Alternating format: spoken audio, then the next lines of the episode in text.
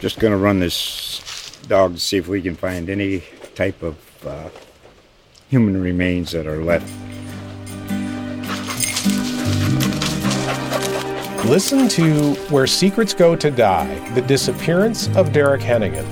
From the Detroit Free Press, a new podcast set in the woods of Michigan's Upper Peninsula. Available on Apple, Spotify, Freep.com, or wherever you get your podcasts. You know, we can't do anything about six months from now. We've got to go day by day. If you don't like it, then you're welcome to leave. But that's the way that we do things around here. We play in New Jersey, man, so there's gonna be some chippiness, there's gonna be some griminess, but we're leaving it within the line. And I'll take a team like that. Once a giant, always a giant. For me, it's only a giant. Welcome, everybody, to another edition of All In with Art Stapleton, a New York Giants podcast brought to you by the USA Today Network. I am your aforementioned host, Art Stapleton. We have entered week four of the NFL season, and for the Giants, it's dire straits. 0 3, boy, and this stretch that's coming up is going to be a hellish run for Joe Judge and company to try to get back into the division race and really try to find some some sense of satisfaction or stem the tide, if you will. They're 0 3 for the second straight year. Obviously, in Joe Judge's first season, the Giants started 0 5. They ended up 6 and 10. But for a Giants fan base that has experienced a ton of losing, really the most losing in the NFL since 2017, I'll get into that in a moment. But there's a lot of anger, a lot of frustration and we'll see how the Giants, if they can, kind of turn that around for their fan base. It's going to be a big challenge in New Orleans this weekend. We'll get into that in a second. On today's show, an interview I had with Graham Gano, probably the best Giants player over the first three weeks of the season. He's on the verge of some history. He's had a great year so far. And obviously, when you have a kicker who has a great year, it probably says a lot about your offense and the lack of explosion. And that's what the Giants have had offensively. But I talked to Graham about a bunch of different things. Obviously, history, whether he believes in jinxes, and more to that in the interview. Also, talked to him about being on both sides of walk off field goals because he's experienced the highs and the lows and the emotional toll that that can take. So, he can really speak to that and what's in the mind of the kicker. Last two weeks, Dustin Hopkins, and then for the Giants this weekend, falling victim to Young Ho Koo at the end of the game at MetLife Stadium. Another devastating loss for the Giants. Then in our behind frenemy line segment, Luke Johnson, the New Orleans Advocate and the Times Picayune, great beat writer for the Saints he'll give us the lowdown of what life after Drew Brees is like, Jameis Winston, and what the last month or so has been like covering the Saints really away from New Orleans after Hurricane Ida. And obviously, our best wishes go to everyone down there in Louisiana having to deal with yet again uh, a natural disaster and the fallout from that. We all remember Katrina and here in New Jersey, where I'm based, we remember Sandy.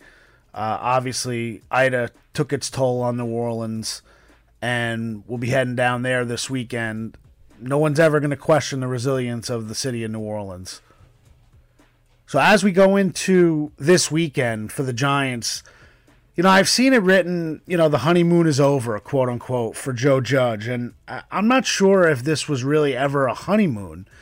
Uh, I do think that it's very difficult for a fan base and really the media and anyone who's assessing the Giants to just treat this as Joe Judge's tenure. Because let's be honest, he's 6 and 13. He's had 19 games. Now, you would expect to be able to judge someone after 19 games, but you might need a little bit longer time. And the idea that here we are again and there's some rumblings from outside the organization that you know is Joe Judge on the hot seat. I, I don't believe that's the case, but I I do think that there needs to be some urgency here. And it's not that Joe Judge isn't showing the urgency behind the scenes, because I believe from everything I'm hearing that he is. It's a matter of publicly. And Judge is going to stay as even keel as possible because he doesn't believe he want he doesn't believe in sending a message to his team that there's panic, that the noise is proper of outside the organization, that things are in disarray. You know, I've seen that written also. That things are in disarray. Well, I don't necessarily agree with that either. I think the football right now is a problem, but I do not believe on the inside of that building that they feel as though this is just an extension of Ben McAdoo to Pat Shurmur and now to Joe Judge. But the only thing that's going to change that perception is going to be winning. And the Giants this weekend are certainly not favored to win. And that brings us to our friends at Tipico. Tipico Sportsbook, a global sports betting leader, is now live in New Jersey and Colorado. They've got the Giants underdogs by seven and a half to the Saints in New Orleans. Is that a game you want to bet this weekend?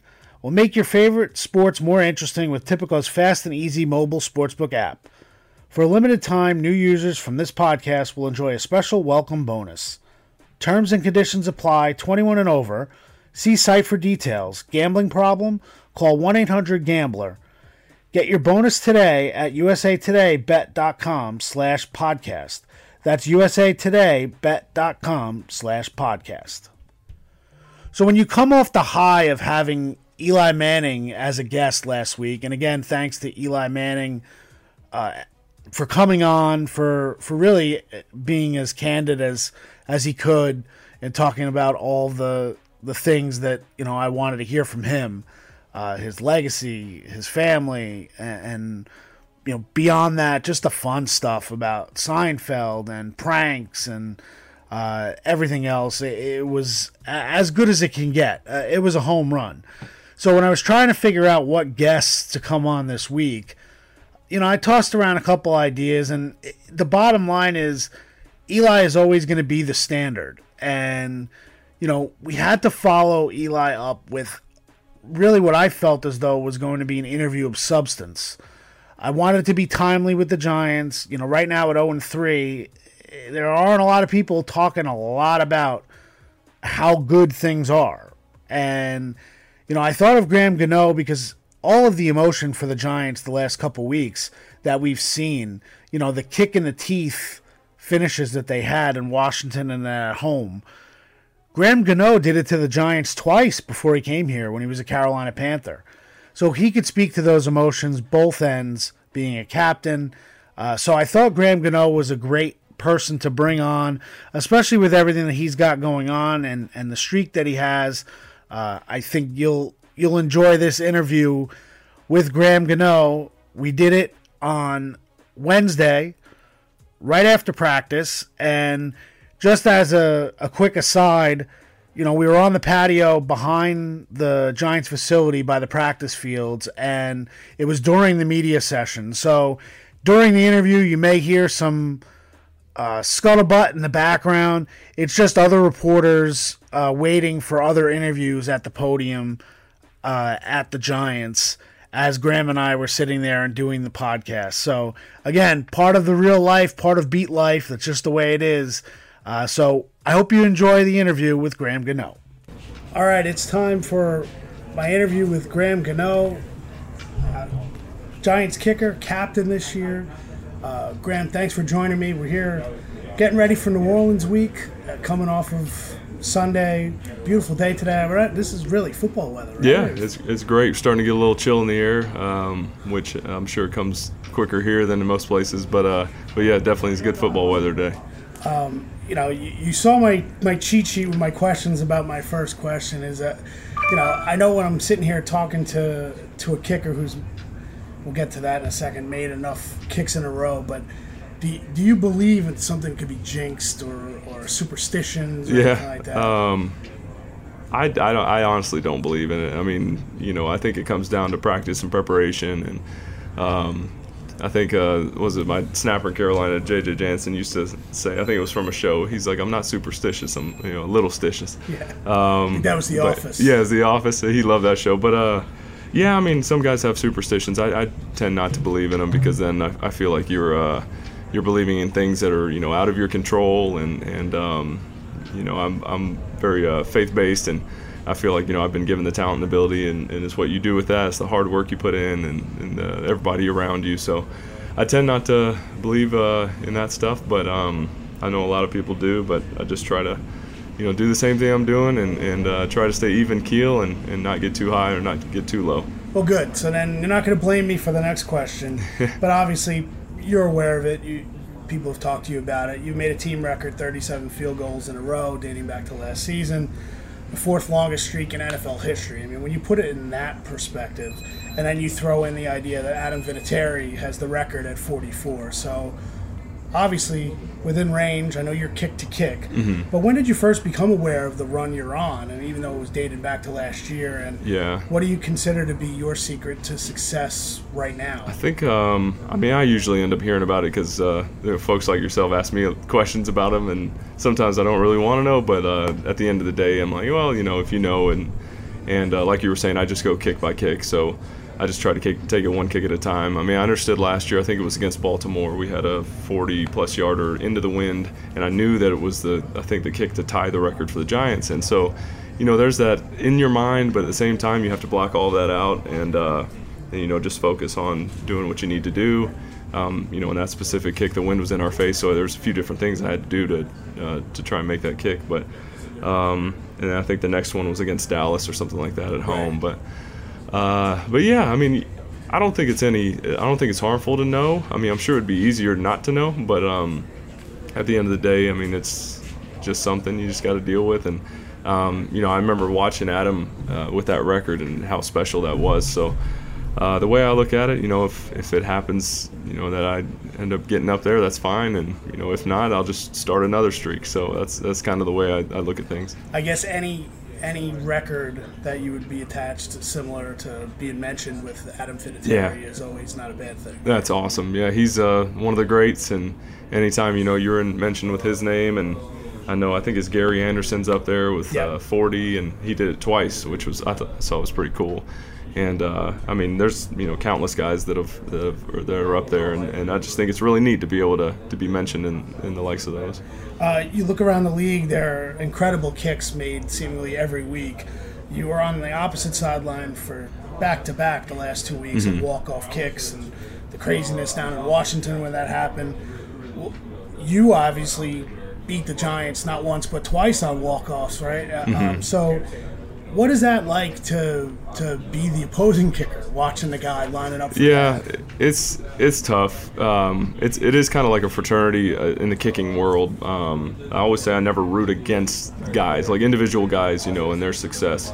Um, and I know biblically it talks about you know not um, wishing any like ill will on anybody, anyways. But uh, in those situations, at the end of the day, I want to win, and you know you want the team to win. So um, I wouldn't really say it's tough because I, I want to win more than you know anything else, but uh, you don't want to wish anything bad on the on the other guy as well. So um, it's it's hard though. You you wish it was the other way around. You know, I wish I was the one kicking the ball and not the other guys, but. Um, it just shows you know how close we are to, to winning those games, and, and it's um, I mean I feel like that's the NFL. You know everybody's everybody's good at this level, and and uh, yeah, you know it's it's tough to see them go through, but you know it is what it is. What when it comes down to you've been like I said you've been in those situations you've kicked game-winning field goals as the clock hits 0 Speak to the emotions of, of a kicker in that spot. I, you know, sometimes you hear it's the loneliest spot to be, but that's kind of Yeah. what you guys train for, right? Yeah, for sure. Um, you know, ever since I was a kid, uh, been kicking a ball, and you know, I loved scoring goals in soccer. I loved uh, kicking field goals in high school, and and uh, I was mainly a punter in college at Florida State. But um, I still wanted to be the field goal kicker because that's you know the guy that scores the points and that has those chances to win games, and and uh, it's kind of what you always dream of. So that's you know what I chose to pursue in the NFL, and and uh, I, uh, you remember the game winners, you remember the ones you missed, and you learn from them. But um, you know, I can remember in, in great detail all of them, and you know what I could have done better on the, the ones I've missed, and, and what went right on the ones I made, and and um, but yeah, those are the moments you dream of. Uh, it's it's a lot of fun. Um, you want those moments, and and uh, yeah, uh, there's so much excitement. But at the same time, you go out on the field, and I feel like that with the years I've been playing, it's kind of just like another kick. You know, you got to stay. I was saying earlier, you just got to stay even keel and and not let your emotions get too high or too low. And I feel like that's why you see me on field goal hit a field or on TV hit a field goal. I've just got my face is just stoic. So I try to just stay in the moment and not uh, not let the emotions really get to me. I assume you didn't. You obviously didn't see it live because you guys are just coming off the field. But what what did you think about Tucker's? Uh, Yeah. Justin Tucker's 66 yarder. Um, unbelievable. So after the game, uh, I usually look to see how my buddies have done, and uh, Ryan Santoso was kicking for the Lions. So I saw the score. I think it was 19-17, and and so I'm like, oh, I wonder how he did. So I looked, and he had the get, or the uh, go-ahead field goal with a minute left, and then I looked at the bottom. and It said Justin Tucker 66-yard field goal, and I said, okay, that's got to be a typo because on uh, was it on ESPN? Sometimes it- it'll say say it's like a 46. It'll say it's a 56. You know, they add 10. And uh, so I was like, that's got to be the case. And then sure enough, found out it wasn't. and I was not surprised. Um, he and I, usually when we're kicking against each other, we go back and forth, you know, in warm ups to see who can hit the furthest without really saying much to each other.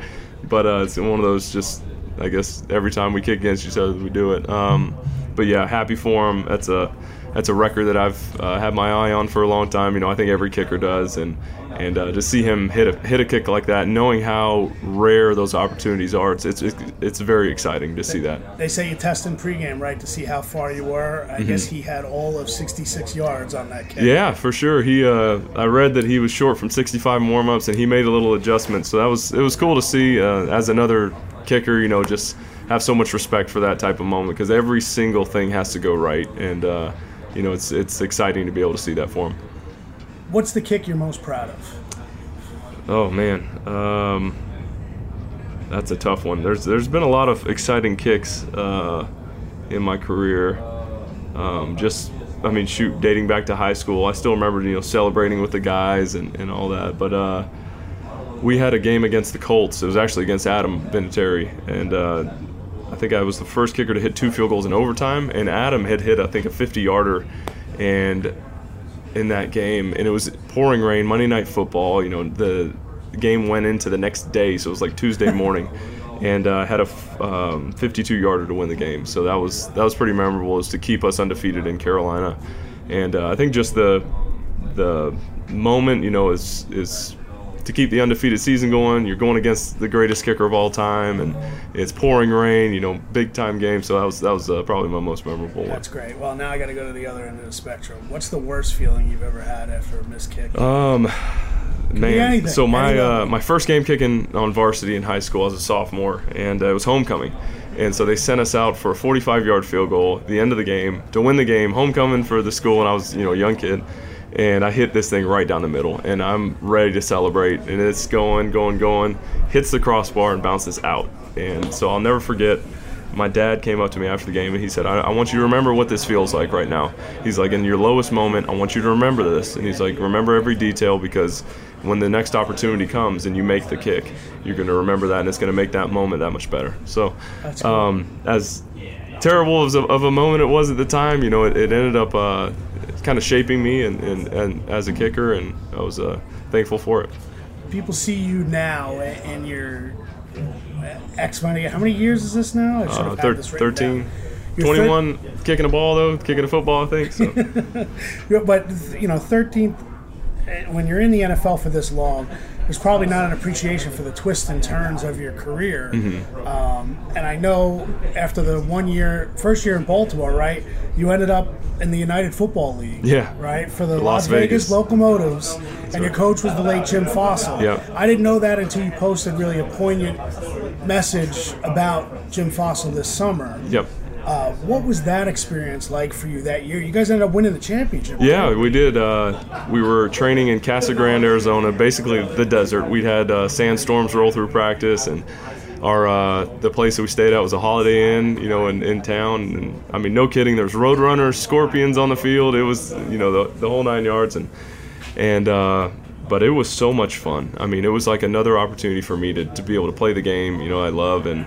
And Coach Fassel gave me the, the opportunity to do that, and gave me a lot of good opportunities during the season. Believed in me, and and uh, you know because of that league i was able to get other opportunities after that so i had so much uh, to thank you know him for and And um, but yeah, that league was so much fun. That's that's what I remember most was how much fun we had as a team and, and how much fun he made the game for us. What's your best Fassel story? Do you have one? Uh, or something that came. so we had a the, the league didn't have a whole lot of money. You know, we weren't we weren't paid a, a whole lot, and it was mainly a lot of guys that were still trying to make it into the NFL or guys that had played in the league that just were playing for fun. And so I hit a kick in practice and hit the camera on the camera tower and just destroyed it. Pieces went flying. And I remember Coach Fassel coming up to me and saying, "You know that's going to come out of your paycheck, right?" and I didn't have much money at all, and, and I was thinking to myself, "You got to be kidding! Like I can't afford to pay for a camera." And he just starts laughing. He's like, "I'm just kidding. We'll take care of it. You know, we got insurance for that type of stuff." That's but funny. uh, yeah, he was a, he was a great man, and and uh, you know, there's so many great stories I could tell about him. But yeah, he's a he's a great man. Had so much to, to thank him for. And you kicked the game-winning field goal to win that championship, right? We did. We were going against, um, let's see, the Florida Tuskers, I think it was, and it was a 33-yard field goal, and uh, that was exciting. You know, for for probably the the tens of fans that we had in the stands, uh, it was a good moment for us. So I, saw this yesterday. I had to bring it up to you. Uh, November sixth, 1869, the first football game. Uh, Rutgers and what is now Princeton, and the first points were credited to S.G. Gano. S.G. Gano and uh, Dixon as well, with the same spelling as uh, as Riley here on our team. Is there any relate? I mean, I you got to go way, way back. But Yeah. do- have you heard of any? My, uh, I think my dad did the, um, what do you call it, the Ancestry? the ancestry type thing, and I, we are related. Um, I think it's on like a, a different side of the family, but there is a relation. And uh, I think the first person to show me that was uh, my old coach Bruce DeHaven. Um, he passed away as well, but uh, played or was coach for the Bills for a long time. And, Okay. and he brought it up to me one day in Carolina and said, "Hey, would you look at this?" And I couldn't believe it. So. Yeah, it's pretty neat just to think uh, the Ganos have been kicking for generations now. the guy who had to wait to finally kick until his senior year at Florida State has a familial connection to the first points ever scored. Yeah, it's, football. it's pretty pretty wild, but pretty neat. I, I've got that uh, picture laminated in, in my house, and that's, that's pretty cool. Uh, all right, we're gonna do the two-minute drill now. So one football question and three like fun, off the beaten path questions. Uh, football question: What is the toughest place you'd ever have to kick? Toughest place to kick. Um, I would have said Washington when I played there because it was pretty rough, and I uh, I could have kicked a lot better back then. But uh, thankful for that. Um, I'd probably say Buffalo. Buffalo. What about it? Just just Uh, windy. conditions? Yeah, it's, it's probably just the wind. I mean, there's a handful of stadiums like that, but uh, I mean, you, I thought that I was supposed to rattle these off, so I just picked Buffalo. I don't. No, it's good. You could elaborate a little bit. Yeah, it's a little windy. Uh, uh, Chicago's tough. That that might be actually be the toughest. Uh, tall grass, windy stadium, uh, cold weather. But yeah, there's there's a handful. Did you ever kick in the old Giant Stadium? No, right? I didn't your I, I think uh, I came into the NFL the year after they uh, they built yeah MetLife. Uh, what? How would you compare MetLife to those? It's windy. Uh, this past game um, was one of the windiest games I've kicked in here, eh, or in general, really. And they said it was, this was a lot like the old Meadowlands Stadium. Gotcha. Um, was this past game? I mean, I had I hit one field goal in warm-ups from 60 yards that hit the net, and then uh, the very next kick from 65, I was five yards short in the end zone. So I mean, that was 15, 20 yard swing in just one kick. So Wow. yeah, it was uh, it was breezy and had 50 yarders falling short in warm-ups and. Uh, yeah, so that was it, it. gets interesting at times. All right, not that football isn't fun, but let's do the fun stuff. If you can go to one concert, whether it's some an act that's still in existence, Oh, passed man. away, what would it be? I would love to have seen Journey. Uh, yeah, like back in the day, you know, when uh, before uh, was, was it their singer passed away, but uh, yeah, I would have really liked to have seen them live. Have you seen them now? I haven't. I haven't. Yeah, I haven't had the chance yet. I think they're. I don't. I'm not sure if they were here not too long ago. Yeah, I'm not sure. I know that I've seen things, uh, stories about the lead singer who took over in yeah. Journey. Uh, I think they found them on. YouTube or something like that. Yeah, Yeah, I'd, I'd something like to like check it out. Uh, anyone who watches The Sopranos is uh, forever connected to Journey now with the, the "Don't Stop Believing" at the end. So That's awesome. if you're in New Jersey, you, you know Journey. Uh, what's the best meal you've ever had? Anything my wife cooks. I knew you were That's go right. that route. That's right. I mean it. She's a she's a fantastic cook. Um, I love every meal. Every meal she's cooked. Well, what's your go-to? I'm sticking to it. What's your go-to? Um, shoot, there's a lot of things, but the thing that's popping in my head right now is uh, chicken pot pie. Oh my goodness! I think it's just because I'm hungry and it's about lunchtime. But uh, yeah, I haven't had that in a while, so I'm, I might have to next time I'm home see if she can make that. Cool. Uh, and if you this is you know what this is a silly silly question so i'm going to skip it i'm going to i'm going to improvise and just go off of a question that i didn't ask you um, notice that you write on your knuckles Yep. before the game when did that start what do you write is it the same thing all It's the funny. time? Uh, not many people notice that. It's um, it's my wife's initials, and I've been doing it since I was in college, since sophomore year. And uh, so there's there's been uh, her initials have changed since then, and then I also write my uh, children's initials. So there's a lot on there, and then uh, write one four three for I love you um, for the the number of letters in each word. Uh, but yeah, I've been doing it ever since. So. Uh, for a while, I was thinking I was running out of room after after our fourth and fifth kid, but uh, yeah, I've done that ever since college, and don't plan on stopping. Awesome. Well, see, for a guy who doesn't believe in jinxes and is not necessarily superstitious, you have some routines that you Yeah, stick there's there's some time. routines I stick to. I wouldn't call them superstitions. You know, there's been times I've forgotten to do things here and there, and it. I mean, it's just whatever. You know, you forget and you, you just try to remember next time. Graham Gano, the only thing I ask you when you get down to New Orleans, that first kick, put it through the upright so I don't have to hear, oh, you know, he, he went on the podcast all in. No, and, you know. it wouldn't be your fault anyways. I, I uh, it's my job to make them, and and uh, you know, I just try to do my best. Well, I wish you the best of luck, obviously, the rest of the season. Always look look forward to covering you, and good luck in New Orleans on Sunday. All right, I appreciate it. Go Giants. So, as I said, thanks a lot to Graham Gano for joining me. And, I, you know, I love some of these interviews. I, I want to give the Giants fan and listeners of All In just a glimpse of who these players are, not just currently what they're doing now, but I think they all have great stories to tell. And, uh, you know, I try to be uh, as much a storyteller in the interviews for the podcast uh, as I would, uh, you know, on the pages of the record or on the pages of NorthJersey.com and USA Today Network. So hope you enjoyed that from Graham. I thought a lot of it interesting. How about that connection to the the birth of college football, huh? Rutgers and Princeton, and having a guy named Gano uh, account for the first points, and it turns out that his father was able to f- kind of trace the roots and find out that they're a distant, distant cousin. Pretty crazy. So thanks again to Graham. For our Behind Frenemy Line segment, I reached out to Luke Johnson and a couple other reporters for uh, the Saints, to be quite honest, and they've had a heck of a month down there. So Luke was gracious enough to join me. And what I wanted to find out from him was not just a sense of where the Saints are right now, sitting at two and one. They blew out the Packers in the season opener. Then they end up losing to the Panthers, and then they beat the Patriots up in Foxborough. But what is the feel for this team? Where are they at? And obviously, we had to touch on the emotions of Sunday and what the Giants are walking into. Over 600 days, Saints fans have waited to pack the Superdome, which was an impossible place for the Giants that had winning teams to go in there and play. And now Joe Judge has to take this team at 0 3 and kind of a lot of questions surrounding different spots on this team and go down there in New Orleans. So I think you'll like Luke's interview and have at it and enjoy my time with Luke Johnson of the New New Orleans Advocate and the Times Picayune. All right, it's all in with Art Stapleton, and it's now time for our Behind the Frenemy Lines segment. This week's guest, Luke Johnson, Saints beat writer for the New Orleans Advocate and Times Picayune. Luke, it's been a wild three weeks starting for the Saints. We'll get to that later, but welcome to the show. Thanks, man. It's nice to put a, a voice to uh, to an online persona.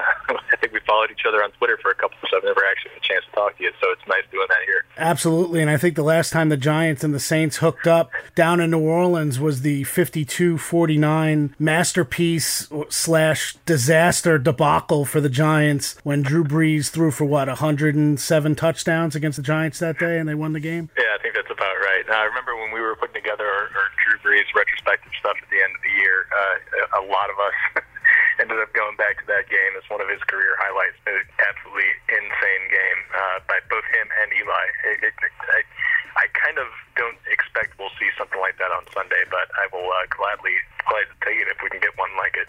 Boy, I tell you, if, if somehow Jason Garrett and the Giants offense can do that this weekend, I think Giants fans might be uh, probably passed out by the third quarter if that somehow happened. Uh, so let's talk. Ecstasy. Yeah, exactly.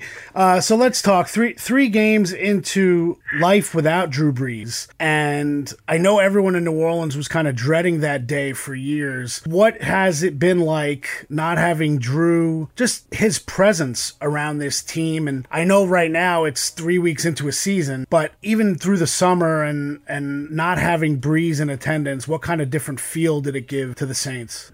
You know, I'm not really sure it, it actually was uh, that much different. Uh, yeah, I, I don't want to. I don't want to take anything away from Drew and, and what he meant to the team as a leader. I, I think uh, the, the biggest thing is, has been his influence on on uh, on like the game day atmosphere, right? And, and just that knowing it has the confidence in like a quarterback, like in a two minute scenario or something like that. Like think that confidence on the team was huge. And there's so many little like Drew had his tendrils in like every single little part of the offense, and people are, the last couple of years just talking about him and his arm strength and how they don't have the deep threat anymore, and how that's you know once they they get a quarterback in there who can launch it downfield, they'll be all right. And they see you know, week two, when when Jameis is, is getting sacked or pressured on every other play, um, they're like, oh, hey, well, you probably missed that with Drew, and then you probably missed this with Drew, and then the other thing, and all these other these little areas that you just didn't realize he had this huge impact in that he did. But as far as like the actual like atmosphere on the team, uh, I think they're still so loaded with with experienced players and players who command a lot of respect uh, that I, I don't think. I don't think there was as much of a, an impact of uh, in that phase from losing a, a guy who played 20 years in the NFL and commanded a ton of respect around the league as there would have been other places because they still have Demario Davis and, and Cam Jordan and Malcolm Jenkins, the guys who've been in the league 10 plus years on the defense, and then in the offense, uh, you know, Terron Armstead and um, and Alvin Kamara, um, uh, you know, just uh, guys who are who are just well established leaders on on team. I, I think that really helped them navigate that. Plus, yeah, Sean Payton's been here forever. I, I mean. Yeah uh, you know, Alvin Kamara was like a, a middle schooler when Sean Payton started this job. Um, so uh, I think I think just from a, a locker room culture standpoint, they didn't they didn't lose as much as a lot of other places would when you're when you're talking about a, a quarterback of, of Drew Brees' stature leaving the team. Gotcha. Let, let's stick with the quarterback. And obviously, uh, Jameis coming in, he's gotten a lot of national attention. But from your perspective, what have you seen as the biggest reason for the success he's had so far? Well, I think for the most part, um, he is he's done a really good job of just doing what they're asking him to do, uh, which hasn't been much. I think through three weeks they've got 64 pass attempts, uh, which is like 10 less than Tom Brady had last week against Rams. right. You know, they they they are just they're they're playing a, a very conservative approach offensively, uh, and they're asking him to make the plays that are available of him, uh, to not be uh, careless with the ball, and uh, and and that's about it, right? And and there's been a, a couple plays that he's made that have been uh, just uh, he makes it, and you're like, well, that's that's hasn't been here in the offense for a while. And they're, they're doing this without Michael Thomas, and without uh, Tre'Quan Smith, who uh, your listeners probably don't know who he is, but he's he's a uh, key part of their offense as like a third receiver and as a blocking receiver. Um, yeah, they're they're with their starting center, who's a very very good young player, Erik McCoy. Now they're looking at being without Terron Armstead. So I, I don't think they want to they want to put too much on Jameis's plate yet. Um, then, then there's al- there's also been some plays where, where you know you you at him and, and you're like the first thing out of your mouth is same old Jameis, right? Right. And it's probably unfair to him uh, because that's that's what people are looking for.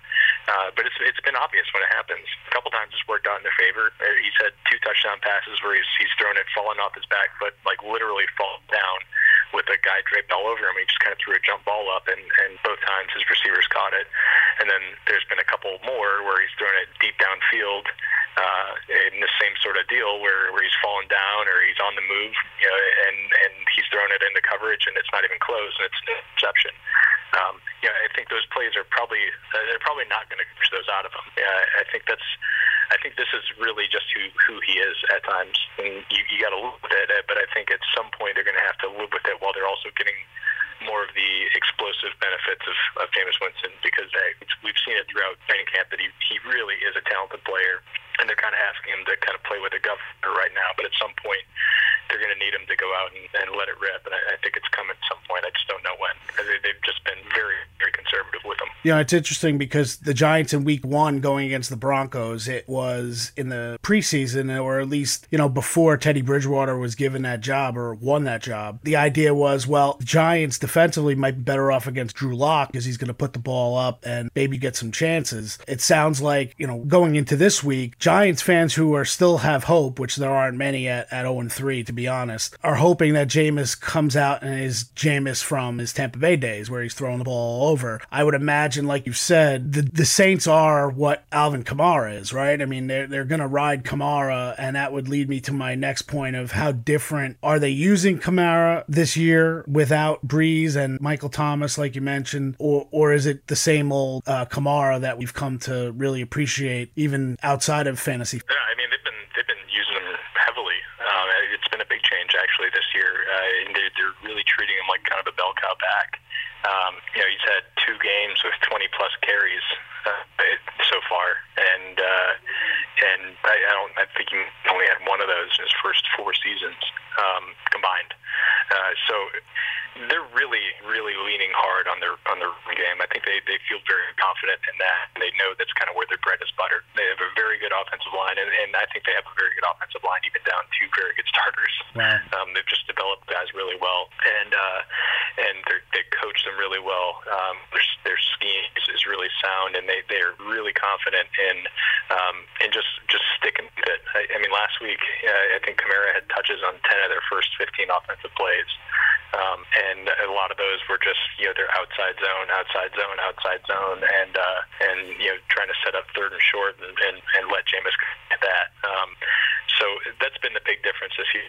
We haven't seen him go off for like a really big game yet. Uh, I think that's because uh, without Drew here, without Thomas here, uh, opposing defenses have just been completely locked in on him and, and just saying, like, "We're not going to let you beat us."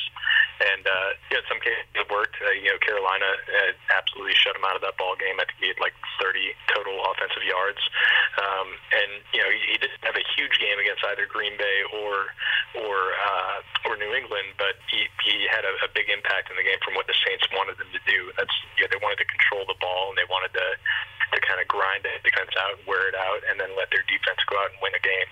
Uh, so that's kind of what we've seen so far. And if, if they look at this this passing offense opened up the way I, I kind of anticipate it will at some point, I, I think you're probably see Kamara explode for a couple of huge games because he'll finally have some room to operate. You know, all the talk about the offense, and you mentioned the big names, really the big personalities on this team, big players are on the defensive side of the ball. Demario Davis, as you mentioned, Cam Jordan, Marshon Lattimore, uh, those guys. Is this defense kind of overlooked, do you think? I mean, I don't know if you could watch what they did to the Packers in week one and overlook this defense, but it seems to me that, you know, there's a method to Sean Payton's madness. You play conservative a little bit on offense because you know how good your defense can be. Is that fair? Yeah, absolutely. And look, I, think this defense is overlooked, and I think it's perennially overlooked, and that's just a, it really that's a that's a byproduct of how good their offense has been over the years. Um, yeah, Sean Payton and the Saints have, have completely built their reputation on that, and the defense has kind of just been you know there. Some years it's been there in a bad sense, uh, but lately, you know, these last probably four seasons, they've been pretty consistently a top ten defense. Last year they were a top five defense, and I think they can beat that again this year. I mean, they've got studs at every single level, and Sean Payton knows that. Know, Sean Payton knows that he's got uh, three really good defensive ends, and he's got you know, probably best one of the best three middle linebackers in football. Uh, and their secondary, uh, top to bottom, is is very very good. Uh, they've got really really good players at all five starting positions there. So yeah, I, I mean he's he's been relying on those guys to go out and shut down the opposing team and and to, to create turnovers like they did against both Green Bay and the and New England, and uh, and you know oftentimes they've been playing with a short field on offense. Yeah, one of their touchdown drives, they they started at the nine yard line against. Uh, against New England. They had a couple of those against Green Bay too. Um, and so they haven't needed to go out and, and swing the ball around the yard because um, because their their defense was kind of controlling the ball game from that side of things. And they're like, okay, well, let's just play keep away on the other side and, and put a couple points on the board and, and win a game that way. Um, you know, I, I think probably the, the strength of this of this uh, the Saints defense is in its its front. Um, they've been playing some some kind of those, those NASCAR packages with Yeah. three defensive linemen on the field and uh, three defensive ends rather. Um, they've been using Tanoh Kpassagnon as a interior rusher in those kind of third and third and medium, third and long situations, and then they put you know their their base linebacker, their uh, sub package linebackers on the field. So it's been like Demario Davis and rookie Pete Werner, and then C.J. Gardner Johnson, their outstanding nickelback, is essentially a linebacker. Um, he's not. It doesn't look like it. He's only about 205 pounds, but he's so physical, um, consistently making plays behind the line of scrimmage. Uh, this past week, he just uh, somehow bull rushed the Patriots' right tackle and knocked him on the ground. He's just really, really strong. Um, and and yeah, that's that's a, a, an alignment that has really worked for him, and um, and they've they've just been really solid. Even in the game against the Patriots, the, or the Panthers, um, yeah, they were on the field for like 45 minutes in that game. You know, offense that only ran like 40 plays. The Saints offense did, and, and I think they still played pretty well in that game, despite the fact they were down like six starters. So, um, really, really good, good defensive football team. And I, I think that's going to be kind of the the identity of this team by the end of the season. It's going to be what they're known for. Well, I know what the city of New Orleans is known for, and that's resiliency. I don't think anyone will ever question that. Uh, you know, we talk offense, we talk defense, obviously special teams down there in New Orleans as well, but there's that X factor. And for the first time in 657 days, the New Orleans fans will pack that dome and have a chance to root on the Saints. Uh, that atmosphere, what what are the Giants walking into on uh, on Sunday? Yeah, I really, I, I kind of feel bad for for Daniel Jones and company right now. Um, that, that's going to be really, really hard. I think um, people here are, are really looking forward to this, man. Um, it, it is. Uh, Look, New Orleans has, has kind of been, um, it was one of the early hot spots. That, you know, and it probably doesn't mean anything to people up in New York. I know how bad it was up there, but it was pretty bad down here early, too, after Mardi Gras. Um, and, uh, and, you know, we we've been kind of in lockdown for for a significant chunk of this past year, and uh, and this is this is like this is one of the, the main things people look forward to throughout a year. And really, I, I think the, the biggest crowd they had in the dome last year was like 7,000. Um, so they are absolutely, they, they cannot wait for this. And, and the fact that they've had to wait an extra three weeks to go out there and get in the Superdome, um, you know, people are ready, man. And it is going to be uh, just an insane environment in there on Sunday. I, I guarantee it. And, uh, and it's going to be very, very loud and probably very hard to communicate for the Giants. So um, that's I, I'm, I'm expecting that, and I, I am almost guaranteeing that it is going to be insane in there. So I'd be remiss, and I really appreciate your time. It's Luke Johnson uh, from the Advocate and the Times Picayune. Uh, the, my last question to you would kind of be a little bit of a personal one, and I know we talked about it uh, slightly before we got on on the show. Uh, give me a sense of what this past month or so has been, not just from the Saints, but covering the Saints for people you know in the city, family, yourself. Uh, it, it, in the aftermath of Ida, uh, I don't think anyone uh, could prepare for something like that, but certainly you guys have been through it down there a number of times. What what is the emotions of actually you know you're back home finally for for the really the first time extensively. What, what's it been like, and you know how have you guys made it through? Yeah, so so I mean the hurricane hit a lot. A lot of people here left town. I, basically, all my all my really good friends, uh, and a lot of family were were out of here. Right. Um, yeah, I think people people have, have kind of been through that before, and they've seen um, they've seen what a, a really really big storm that was kind of coming right up the gut uh, can do.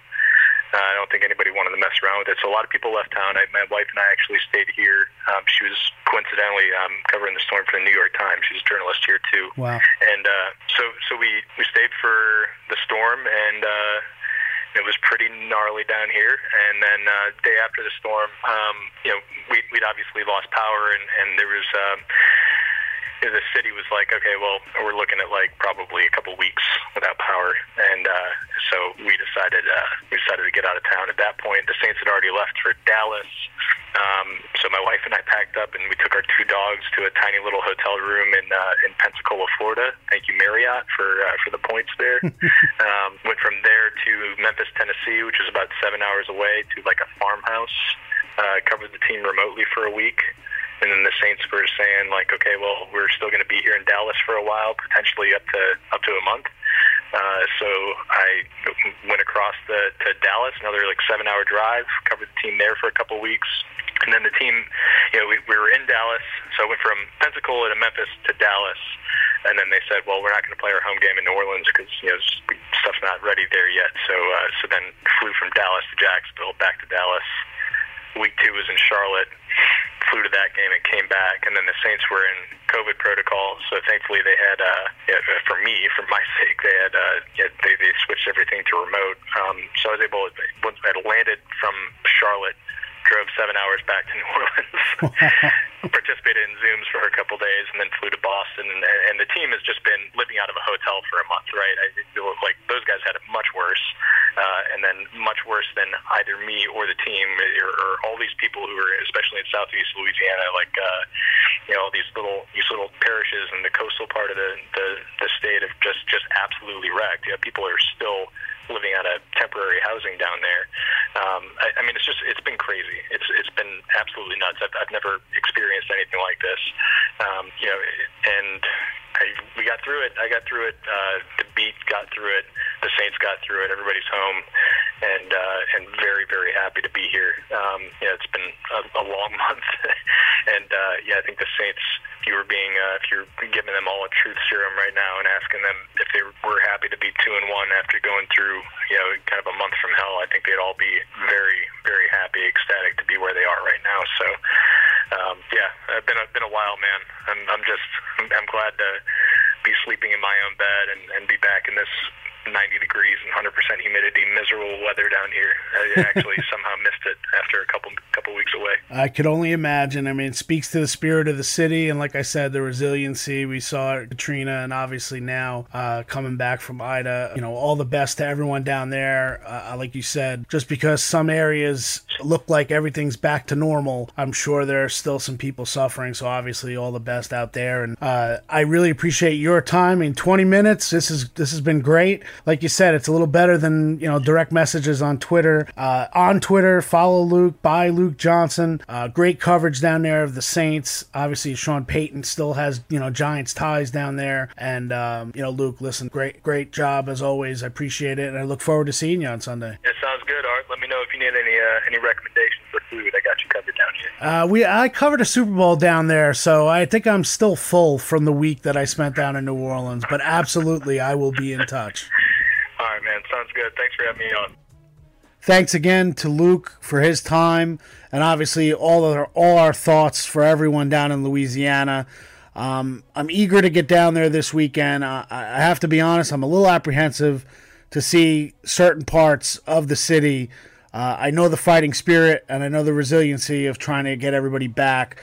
But sometimes, you know, I remember after 9 11 being up here in New Jersey and New York, and obviously after Sandy, the idea of while life moves on and everyone kind of has to move forward, there are still reminders of uh, what transpired and, and some of the real hard lessons that people are forced to endure. So, again, thanks to Luke and uh, looking forward to catching up with him more on Sunday down in New Orleans. So, as we mentioned in the open, Tipico Sportsbook has the Giants as seven and a half point underdogs down in New Orleans.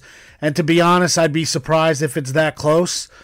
You know, I had the Giants winning both in Washington, which they covered. I had the Giants winning against the Falcons, and they did not. So this weekend, I, I, I have the same. I don't think you can go against the Saints in this spot.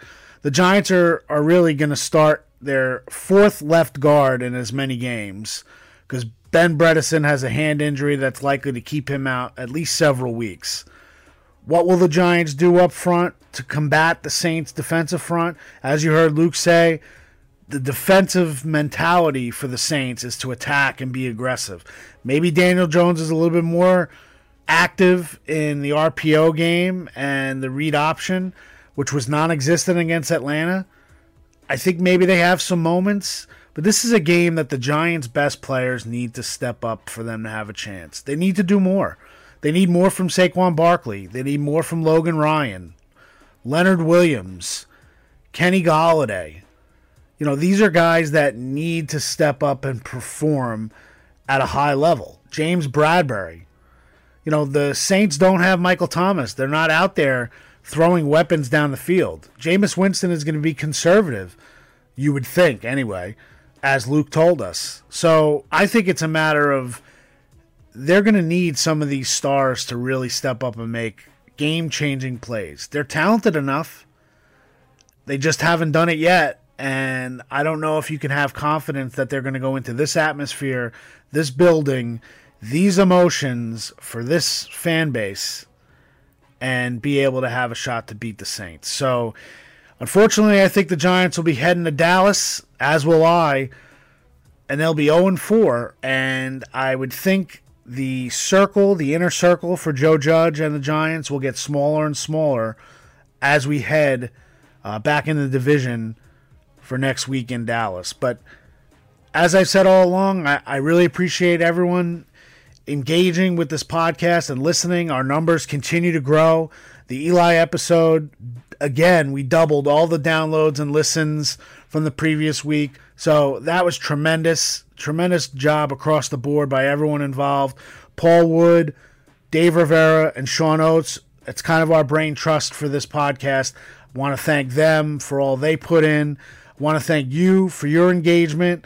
And like I said, and I've said every week, when you commit yourself to a team, you go with the highs and the lows. I can feel the pain of a fan base. I can feel the emotions, the anger, uh, and really for the Giants, the worst part about it is there is some apathy. But stick with it. I promise you, you are going to get the best coverage that you can get from me of the New York Giants and where they're going. And we're going to get there together because we're all in.